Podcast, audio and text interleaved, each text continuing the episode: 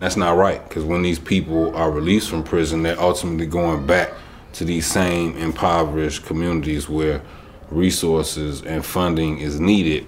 There is an important process underway in Michigan the redistricting process to map and outline boundaries of political election districts. The large distinction that I want to highlight is I'm going to be honest with you.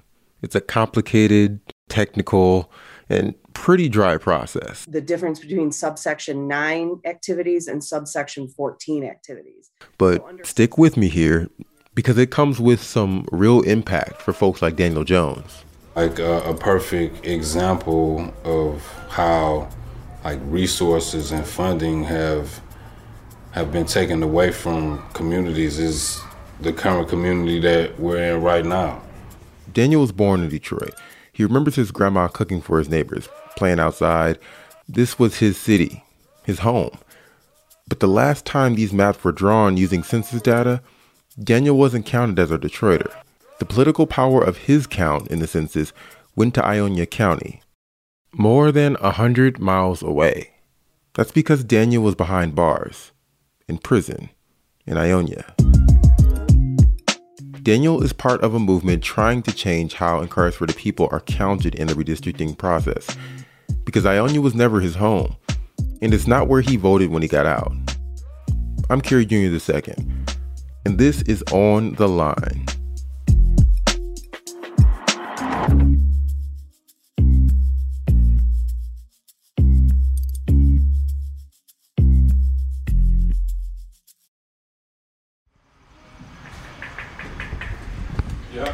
Okay. I don't know if this is the right door or not. How you doing, sir? Good, man. Pleasure to meet you. Where are we? So yeah, right now we are in the dining room of um, first house that you know I've ever bought, um, and of course this was like a dream that I had while I was in prison. I had I had created Daniel purchased an abandoned home on Detroit's east side. He's been working on it, but it's got some ways to go. The wiring is exposed, there's no insulation, and the windows are boarded up. That's why you can still hear outside. Just like I already knew that when I came home, I wanted to get into real estate. I wanted to flip some houses. And, and when I came home, I pursued it. Daniel's vision for his life outside of prison was inspired by his time inside and the people he met along the way you know, during my incarceration, um, you know, I, have always had like, you know, guys who were like mentors to me.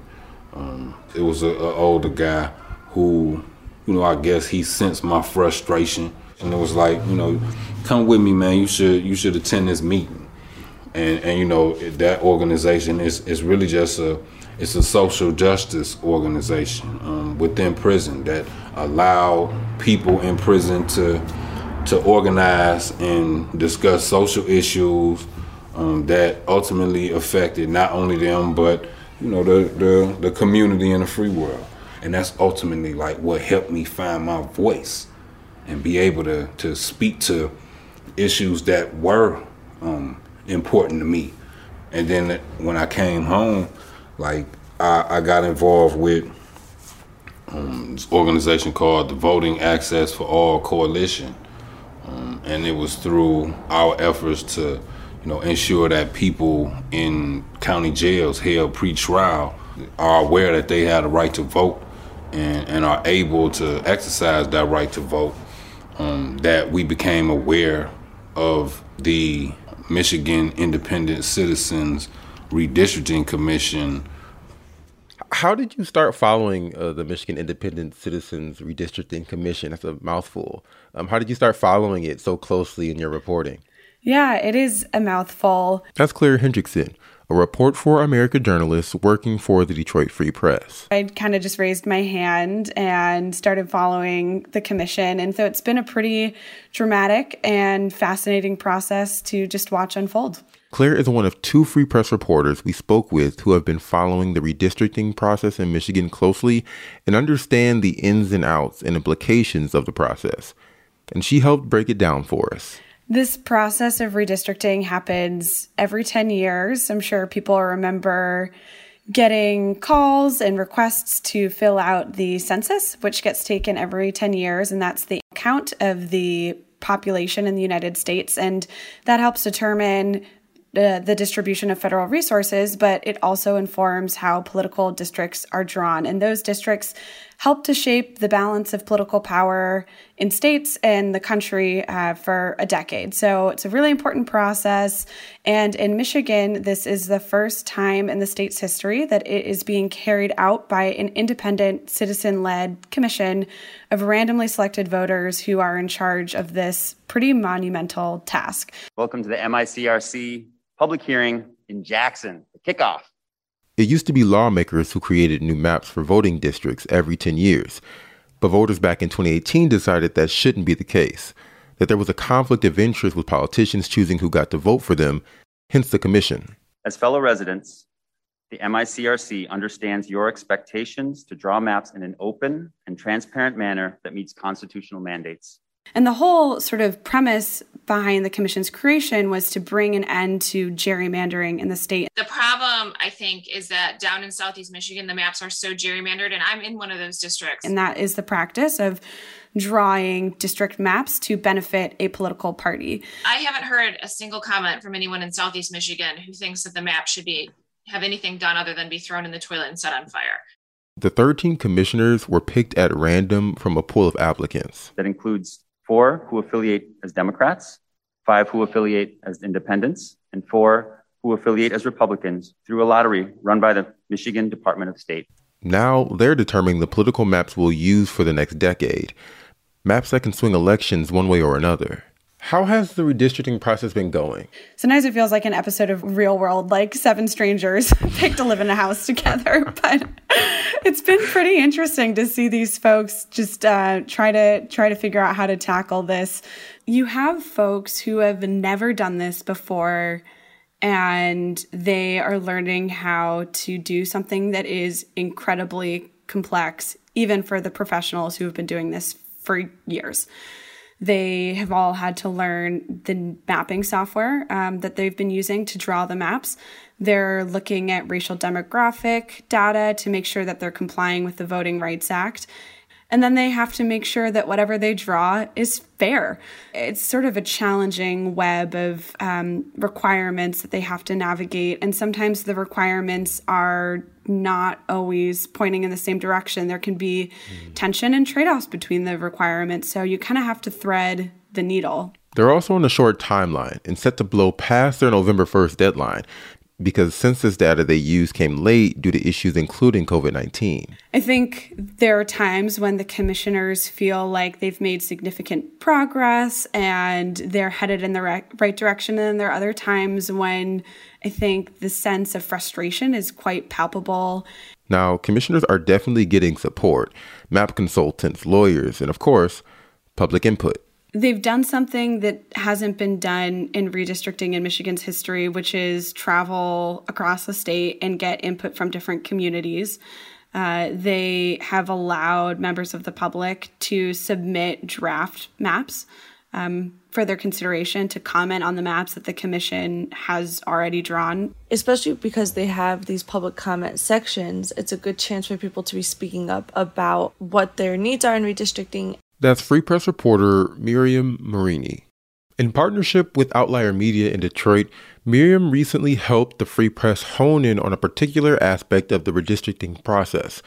It's popped up from public input. So essentially, with this movement, it's people who, regardless of where they are in the state, they are affected by how inmates are being counted, so they are speaking up and wanting to change that practice in Michigan.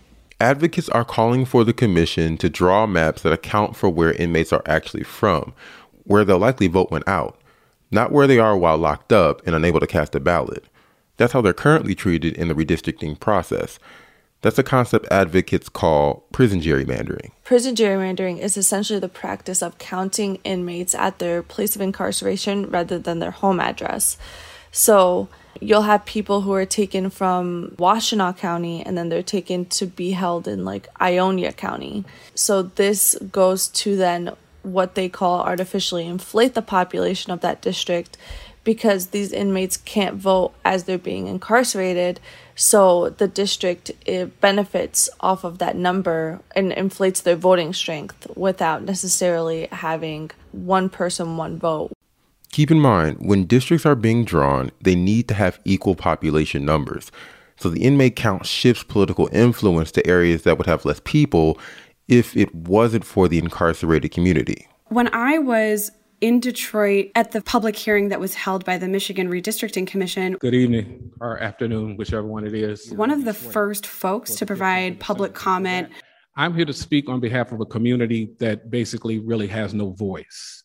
Um, that community is the prison population was someone who was urging the commission to end the practice of prison gerrymandering here in this state as they set out to draw new district lines. What I am looking for on behalf of those that have no voice and cannot even vote is that you all make the decision to count them where they actually live. And so that was when it really first came on my radar that this was an issue that folks in Michigan were going to pay attention to um, and urged the commission to address ahead of this redistricting cycle. Advocacy has come from all levels. You have state legislators who have been speaking out.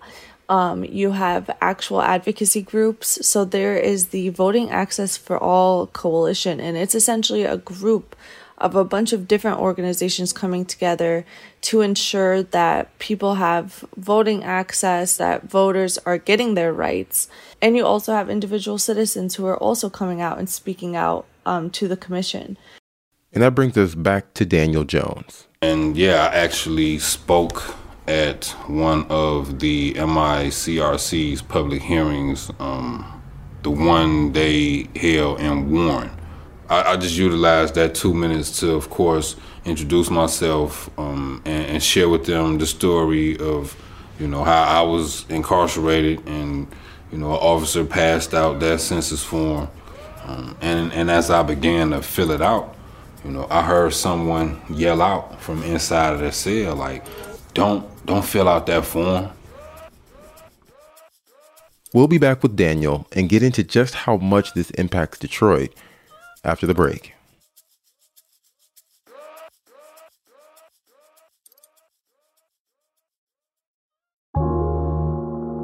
Hi, my name is Phoebe Wall Howard, and I am an automotive reporter at the Detroit Free Press.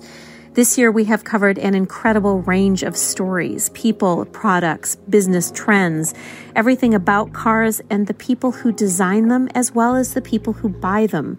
Whether it's the Ford F 150 all electric Lightning, or the Mustang Mach E, the hot little Maverick, or a profile on the chief engineer Linda Zhang, who plans to transform the industry with her vision of electrification.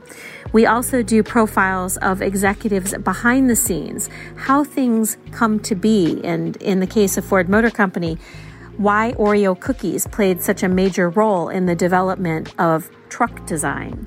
Many, many people reach out and ask, How can we support your work or how can we read more about this? And one of the easiest ways is to subscribe to the Detroit Free Press. We are the most reasonably priced in the whole country. For $1, you can receive six months of digital access for all of my work and that of my team on the autos coverage, as well as news, politics, education here at the Detroit Free Press. To learn more, head to freep.com backslash special offer. Thanks so much.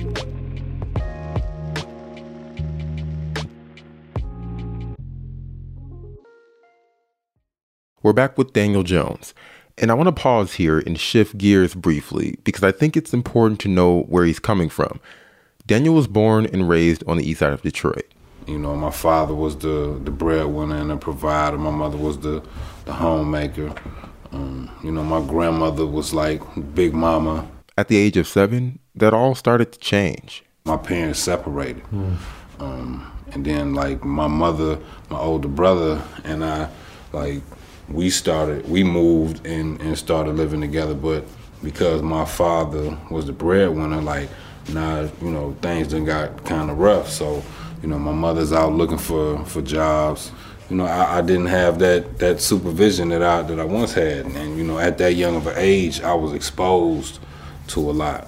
My mother had met another man, and when he moved into our lives, like we later on found out, like he was abusing drugs, like he was smoking crack. And then they'll fight because she's upset with him using drugs and he's stealing um, the cell, you know, the microwave or the television for, for crack.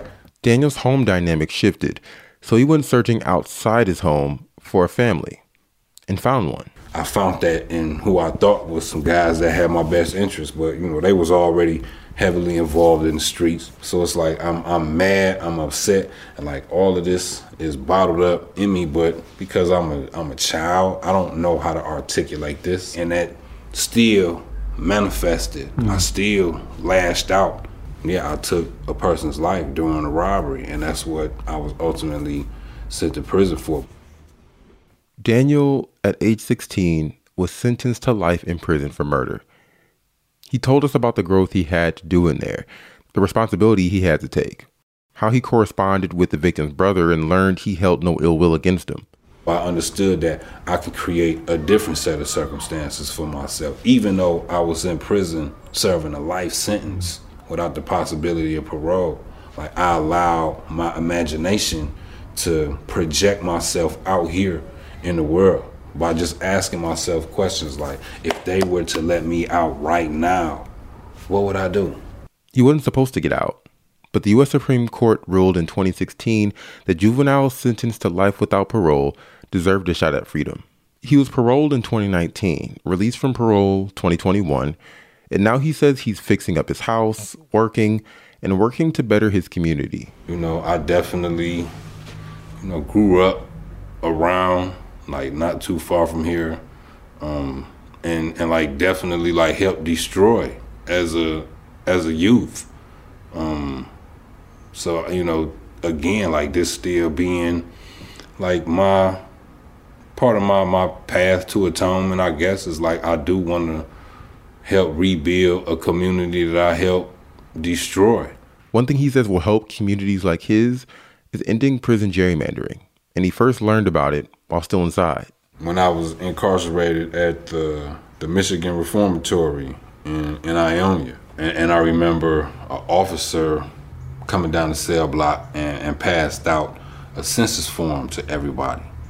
Um, so you know, I, I reached and, and, I grabbed it and, and I'm looking at it, um, and and as I began to fill it out, you know, I heard someone yell out from inside of the cell like, "Don't don't fill out that form. Like they trying to count us as residents here in Ionia." Um, so I tore it up and I flushed it down the toilet, um, and that was the first time I encountered prison gerrymandering and he's someone who is serves as like a perfect example in terms of someone who's from Detroit but then was taken all the way up to Ionia County. Miriam Marini for the Free Press again.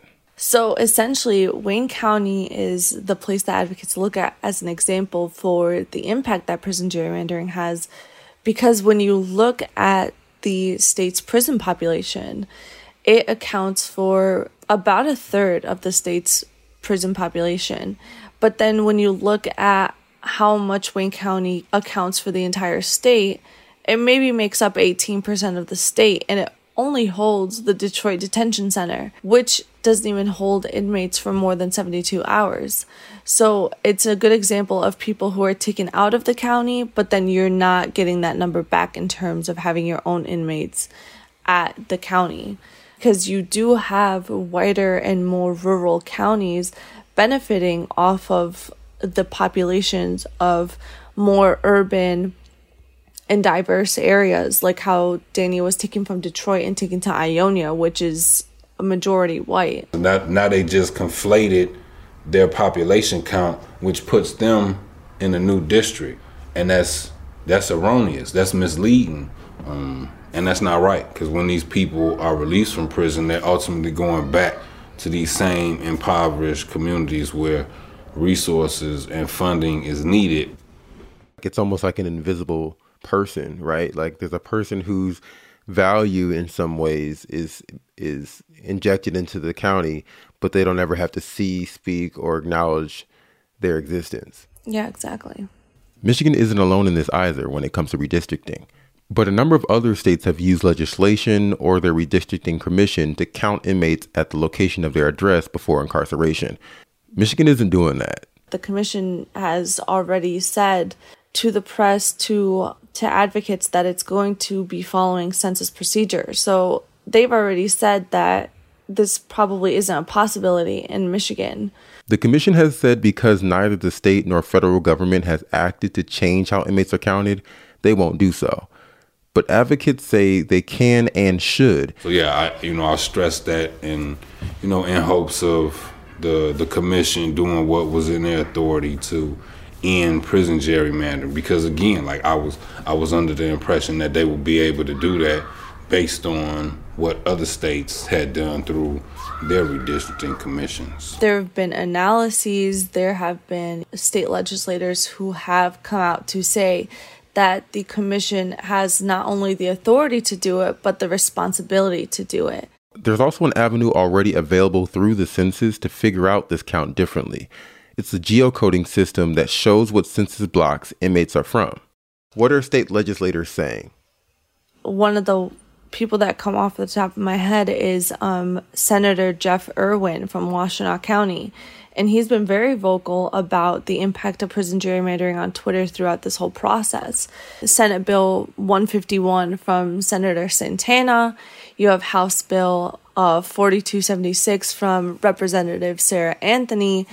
And both of them are essentially trying to put an end to prison gerrymandering by requiring the Department of Corrections to report the pre incarceration address of inmates to the Commission for these population counts. And both haven't made much progress. So it's an uphill battle.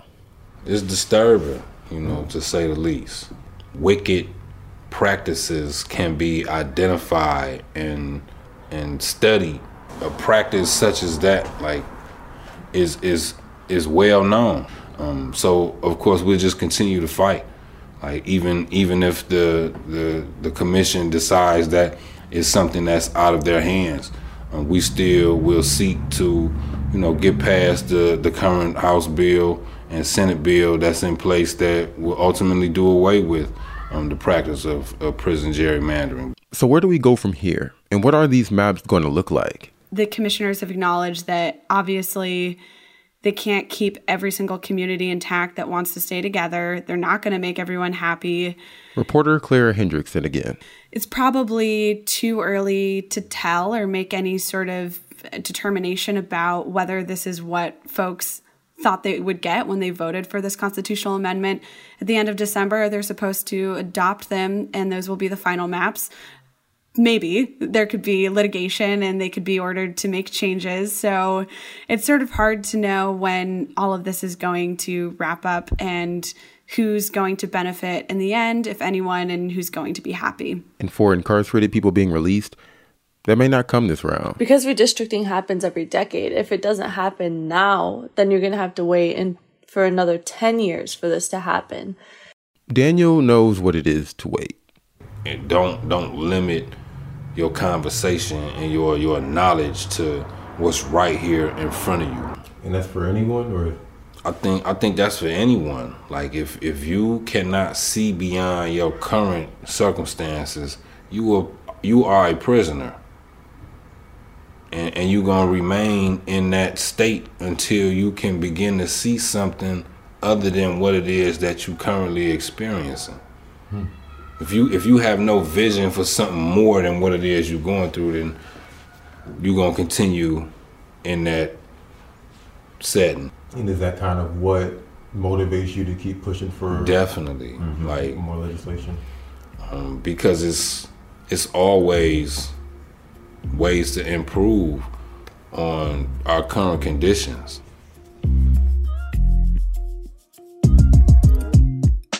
This episode was produced by me and Darcy Moran with help from Tad Davis and Adrian Roberts. I'm Jeanette Delgado and Marion Streaming are our executive producers, and Peter Bhatia is our editor.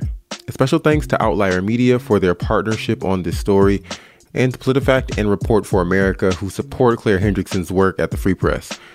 Check out our show notes for more on how to take part in the redistricting commission conversation The music for the show is called Fort Trumbull and was produced by DJ Lost Boy. Thanks for listening.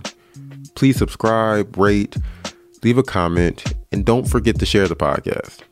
We really appreciate it. See you next week.